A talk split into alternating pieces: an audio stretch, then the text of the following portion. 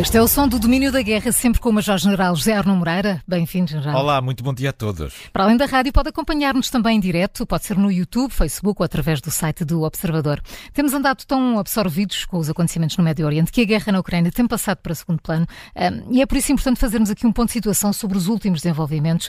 General, como é que está a situação na Ucrânia? É, é verdade, não temos prestado atenção suficiente à Ucrânia e, e deveríamos continuar a prestar. Esta uhum. é uma guerra que está para durar onde se decidem coisas que são extraordinariamente importantes, não apenas para a Europa, mas também como um sinal político da evolução daquilo que é a geopolítica mundial, e portanto nós não nos devemos também desfocar da, da, da questão da Ucrânia. Bom, os dispositivos militares da Federação Russa e da Ucrânia estão encaixados um no outro há cerca de dois meses. Isto tem uma consequência do ponto de vista daquilo que é um, o conjunto de perdas muito significativas do ponto de vista dos equipamentos militares e também do número de baixas que vão ocorrendo de um lado dos outros. É, quando, quando, a, quando a situação está muito equivalente, qualquer progressão é sempre feita à custa de imensas baixas. Uhum. E também de perda de, de, de equipamento. E, portanto, é preciso sairmos deste impasse. O, o, o Senfa, ucraniano, numa entrevista que foi muito, muito, muito difundida, que se tornou quase viral, eh, veio falar numa daquilo que são três hipóteses que há para desbloquear uma situação de natureza operacional. A primeira é obter uma superioridade tecnológica. Nós, com a nossa, nós, Ocidente, com a nossa política de gradualismo, nunca demos essa superioridade tecnológica à Ucrânia. Isto é, tivemos sempre medo de que a Ucrânia tivesse uma superioridade tecnológica no confronto com a Federação Russa. E isso tem prejudicado também o tal desequilíbrio operacional que é necessário para desempatar e desencaixar estes dispositivos. Os F-16 estão prometidos, irão chegar, mas sabe Deus, sabe Deus quando. O segundo, a segunda forma de fazer um, desbloqueio de natureza operacional tem a ver com a capacidade de concentrar uh, um elevado número de meios humanos e equipamentos num determinado ponto da frente. Ora, a frente tem estado muito estendida e isso faz com que não seja possível também concentrar grandes meios, porque é preciso defender também simultaneamente ao longo de toda a frente. Mas a Federação Russa tem vindo a conseguir nos últimos, nos últimos meses a capacidade de mobilizar muitos meios, sobretudo meios de natureza humana, que têm investido no leste da Ucrânia. Isso tem-lhe tem, tem permitido resistir em, à, retomada de Bakhmut por, por parte da, da, Ucrânia e tem, sobretudo, uh, permitido fazer avanços. Não são muito significativos, mas são consistentes e vão somando-se uns aos outros à volta de Avdivka. Avdivka é uma cidade industrial, pequena cidade industrial em frente de, de, de, da grande cidade, da grande metrópole de Donetsk, e tem sido um espinho na garganta para, para a Federação Russa. Neste momento, a, a, manobra operacional russa em Avdivka corresponde em procurar cercar esta cidade, que tem, que tem resistido uh, valentemente. E para isso, não tem hesitado em lançar em vagas sucessivas um conjunto muito significativo, sobretudo de pessoas, de soldados, que têm morrido aos milhares. Há quem diga que num único dia de combate podem morrer mil soldados da Federação Russa. Isso não tem feito desistir nem repensar a manobra. A Federação Russa continua a investir fortemente nestas vagas sucessivas sobre Avdivka. E não podemos pôr de lado que aconteça a Avdivka aquilo que um dia também aconteceu a Bakhmut, quando depois de ter deixado 10 ou 15 mil homens mortos, uh, Prigozhin uh, conseguiu conquistar Bakhmut. Portanto, neste momento, a situação mais crítica é em Avdivka para os ucranianos. No entanto, os ucranianos eh, estão a procurar também aquela terceira aquela terceira forma operacional de desbloquear a, a, situação, que é abrir uma nova frente de combate que permita desequilibrar o dispositivo da Federação Russa.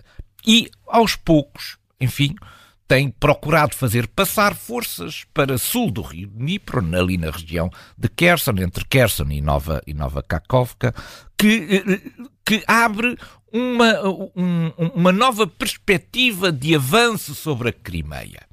Isto tem dado eh, eh, uma preocupação muito elevada, basta ver eh, aquilo que são os, os, os blogs dos, dos, bloggers militares russos sobre a pouca atenção que a Federação Russa está a dar a este avanço, que é um avanço pequenino, mas já, é de, já começa a ter dimensões da constituição de uma cabeça de ponte nesta região, o que obrigaria a Federação Russa a rever o seu dispositivo de defesa a sul do Dnipro do Dnipro. De qualquer maneira, a Federação Russa sempre se sentiu confortável com uma, uma, uma, uma pausa uh, um cessar-fogo, qualquer coisa que lhe garantisse na totalidade a posse do sul do rio Dnipro.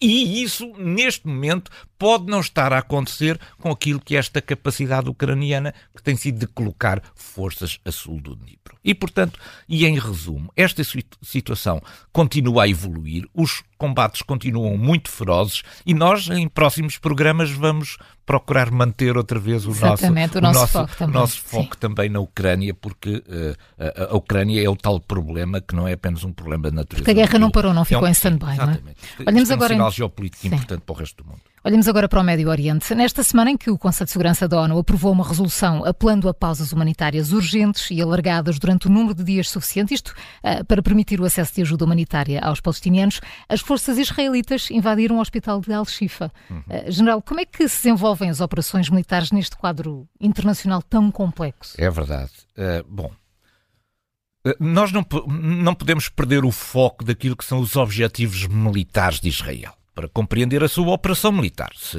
se não, andamos distraídos num conjunto muito grande de acontecimentos, de imagens, de tragédias, mas vamos perdendo o foco daquilo que são os objetivos de natureza militar. Isto é uma operação militar. Há dois objetivos nesta operação militar. E são esses dois objetivos que conduzem e explicam depois todas as manobras operacionais que as IDF fazem. O primeiro e o principal dos objetivos é libertar os reféns.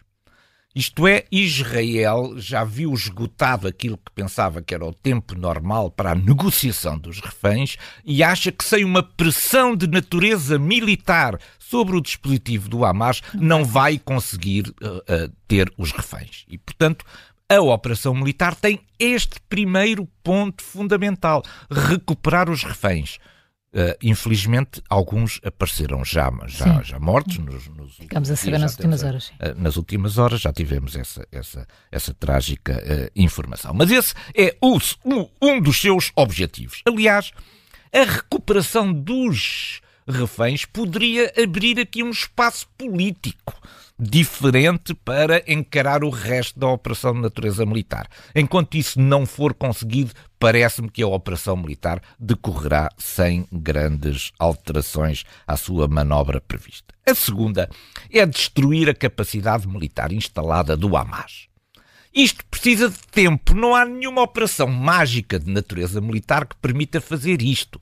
Nós recordemos a quantidade de anos que foi necessário para, eh, para, para, eh, para a intervenção no Afeganistão para reduzir a capacidade instalada pelos talibã de usar como santuário o Afeganistão. Já estivemos eh, duas dezenas de anos uh, no, no, no, no, Afeganistão para conseguirmos isto e no final saímos lá sem o termos conseguido. Portanto, tem que haver aqui também, do parte da liderança e das lideranças europeias e ocidentais, alguma preocupação em relação àquilo que é o tempo que as manobras militares demoram a executar.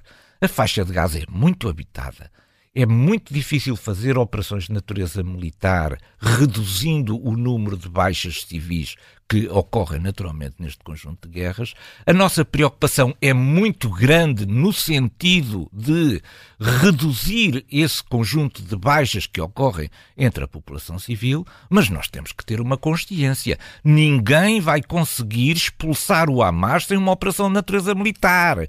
Ninguém tem solução para isso. E, portanto, não adianta estarmos a falar aqui numa solução de dois política, de dois Estados, que é agora a fórmula mágica que vai resolver um conflito de dois mil anos, não é possível fazer isso mantendo o Hamas em funções e com o controle da faixa de Gaza. E para retirar o Hamas da faixa de Gaza, só o conseguimos fazer do ponto de vista militar. Portanto, nós às vezes parecemos pedir coisas impossíveis a Israel, que é ver nos livros do Hamas, mas sem haver uma operação de natureza militar com as suas consequências. Nada disso obsta a que Israel não tenha que ter, naturalmente, um conjunto muito grande de cuidados, porque já se percebeu que o cenário internacional não está para tolerar um aumento indiscriminado vítimas, do número de vítimas. E, portanto, Israel tem que conduzir estas operações, certamente, com grande responsabilidade o facto de ter de intervir nos hospitais, mas isso faz parte daquilo que é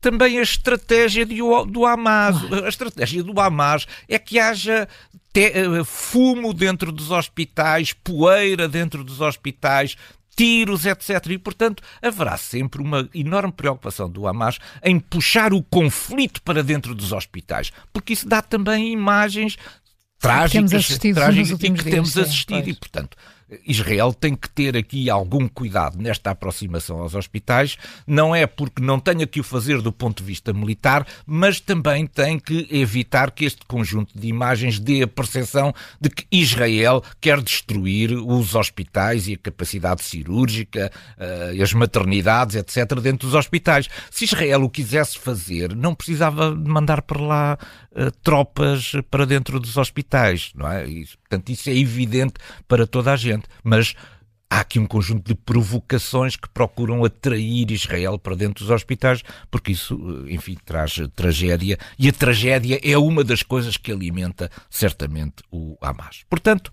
esta, neste momento, do ponto de vista da, da parte norte, Israel tem a situação relativamente bem controlada. A grande incógnita neste momento é o que se vai passar na faixa sul, por onde, entretanto, convergiram todos estes refugiados que vão fugindo da, da guerra. Isso vamos ter que esperar ainda um pouco para ver qual é a posição de Israel relativamente à atuação de natureza militar sobre a faixa sul de, de Gaza.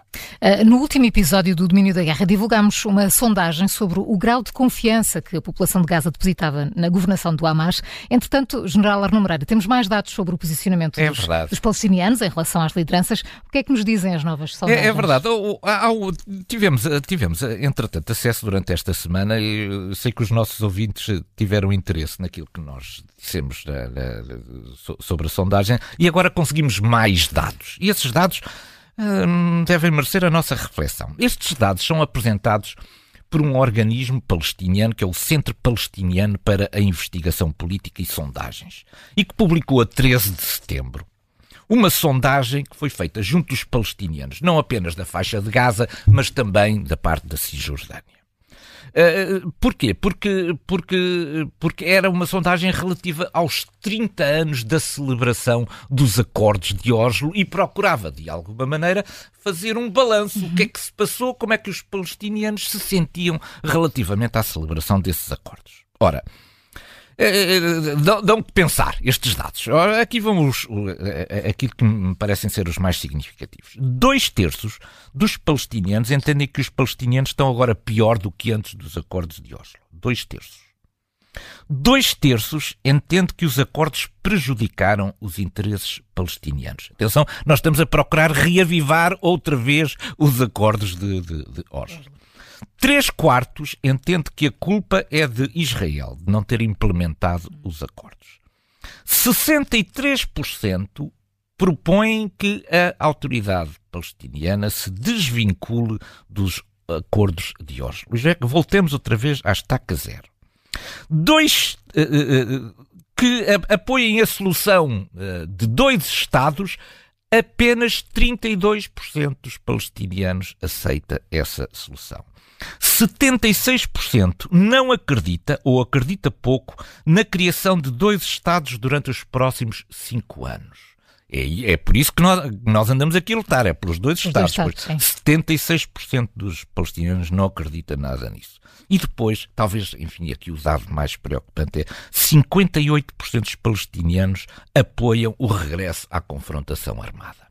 Portanto, nós temos aqui um cenário muitíssimo complexo, porque nós temos analisado isto muito do ponto de vista daquilo que são as nossas convicções ocidentais sobre aquilo que os palestinianos uh, pretendem e a, e a grande solução política que procuramos para isto. Os palestinianos não estão nada de acordo com essa solução política, de acordo com aquilo que era uma sondagem que foi realizada antes setembro, deste, em setembro, antes há deste, há, há, há dois meses. Portanto, isto, isto dá que pensar relativamente às soluções políticas que podemos prever para isto. Como eu costumo dizer sobre isto, nós não vamos conseguir resolver este conflito. O que podemos é minorar a guerra ou, de alguma maneira, apagar o conjunto de labaredas que tem incendiado esta região.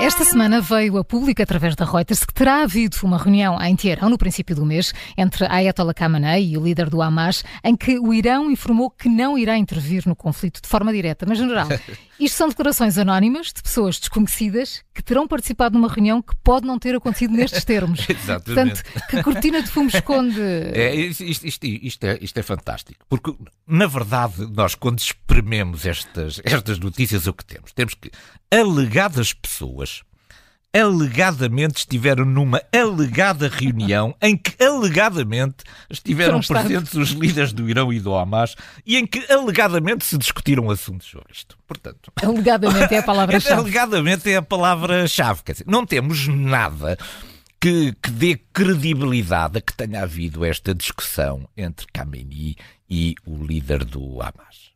E isto, portanto, insere-se dentro daquilo que é uma narrativa que o Irão procura tornar consistente pela repetição, por estas fugas de informação uh, controladas cirurgicamente, que o Irão não tem nada a ver com isto. O Irão não tem nada a ver com isto e que, portanto, aquilo que é a responsabilidade do lançamento da operação do Hamas é só da sua responsabilidade. O Irão até estava eh, absolutamente contra isto e não, nunca recomendaria, etc.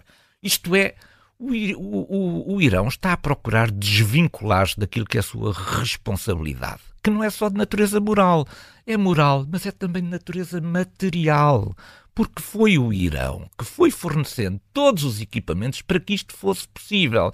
Ninguém pensa que as tribos úteis têm mísseis de cruzeiro. Quer dizer, os mísseis de cruzeiro das tribos úteis no Iémen foram lá, lá parar porque o Irão as mandou lá colocar e foram disparados sobre Israel porque o Irão as mandou disparar sobre. Portanto, esta operação de charme de Al-Khamenei mostrando aqui um Irão inocente que até nem concorda com nada isto, tem apenas uma intenção.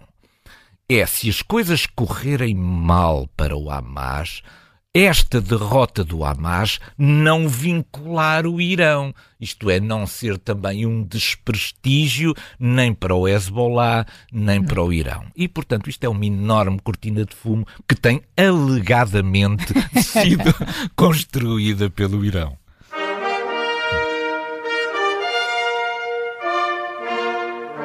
E também esta semana foi divulgado um vídeo em que ativistas interrompem uma aula de, de matemática numa universidade dos Estados Unidos, em Massachusetts, para, para apelar à causa palestiniana. Eh, General Arno Moreira, porquê é que hoje colocamos o nosso ponto de mira do outro lado do Atlântico? É, é, nós temos que de vez em quando pôr o nosso ponto de mira também do outro lado do Atlântico. Enfim, quem conhece aquilo que são os campos universitários dos Estados Unidos sabe que ela é a sede das grandes causas globais.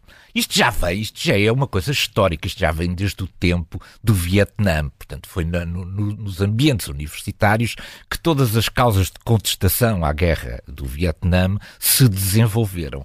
E depois disso, uh, os campos universitários americanos têm sido uma espécie da grande incubadora das causas mundiais que depois se vão, uh, que se vão, que se vão espalhando. tivemos eu, mais um exemplo. Disso. Tivemos mais um exemplo. Eu, eu, eu costumo dizer que nós, quando somos jovens, somos todos revolucionários. E quando caminhamos para velhos, tornamos-nos todos reacionários, deixamos de ter paciência para estas coisas. Mas, mas eh, enfim, é um, com, facto, com, é um facto. Nós, como jovens, somos todos revolucionários. Bom, o, o que se passa aqui é que, a certa altura, uh, os protagonistas das causas acabam por estragar as causas. As causas são nobres e são entendidas como nobres pelas pessoas, enquanto se mantêm dentro daquilo que, é o, que são os limites da razoabilidade e da respeitabilidade. Quando, quando, quando, os ativistas ultrapassam esses limites, não estão a, apenas, a, a, digamos, a danificar a sua imagem, estão a danificar também as causas. As causas, e era importante que as causas subsistissem. Eu trouxe uma causa para hoje aqui. também tenho direito a ter as minhas causas. As minhas causas. A minha causa é deixem a matemática em paz. é a paz, é a causa que eu hoje defendo. Porquê? Porque não parece haver assim um grande sentido, uma grande razoabilidade naquilo que se passou numa aula de matemática do Massachusetts Institute of Technology, que é, digamos, o supra-sumo daquilo que é a, a, produção de engenheiros e de tecnologia nos Estados Unidos da América está um professor num quadro a escrever uma fórmula matemática. Bom, a fórmula matemática quase não cabe no quadro. Aqui é uma, é uma, é daquelas fórmulas. É uma daquelas fórmulas nunca mais eh, que nunca mais acaba. E, e enquanto ele está a procurar, enfim, vê-se o ar de preocupação dos alunos da primeira fila a procurar perceber o sentido daquela fórmula, Aparece, entretanto, um estudante junto do palco a pedir a palavra para exercer o seu direito de liberdade de expressão. o professor fica, fica para morrer, fica para morrer, porque no meio da explicação daquela fórmula matemática, alguém acha que tem que exercer o seu direito da sua liberdade de expressão. E o professor, com uma calma absolutamente olímpica, o meu, meu grande respeito perante este professor, diz assim: meu caro, aguarda um bocadinho, deixe-me acabar, deixe acabar a fórmula deixa-me acabar a fórmula. E o, enfim, um bocadinho, um bocadinho aborrecido e manifestando a sua insatisfação, o estudante continua ali junto do palco à espera que lhe seja dada a palavra. E quando lhe é dada a palavra, retira uma bandeira da Palestina da sua, da sua, da sua mala e grita: uh, libertem a Palestina. E pronto, e depois vai a gritar: libertem a Palestina até sair do auditório. O professor regressa à fórmula da matemática. Portanto, já na segunda linha do quadro. já na segunda linha do quadro. Há uma coisa também extraordinária nisto e que eu gostei muito de ver neste vídeo. A matemática no MIT é ensinada naqueles quadros negros uhum. que nós tínhamos na instrução primária, enormes e com giz. Quer dizer, naquilo que é o supra-sumo do ensino da tecnologia nos Estados Unidos, continua a considerar-se que o giz e o quadro, quadro negro preto, continuam a ser os grandes instrumentos para formar os engenheiros do futuro. Repito outra vez a minha causa de hoje é, por favor, deixem a matemática, matemática em paz. Mas Jorge Noral Arnaud Moreira, muito obrigado Foi um por mais prazer, um Minuto da Guerra. Bom fim de semana.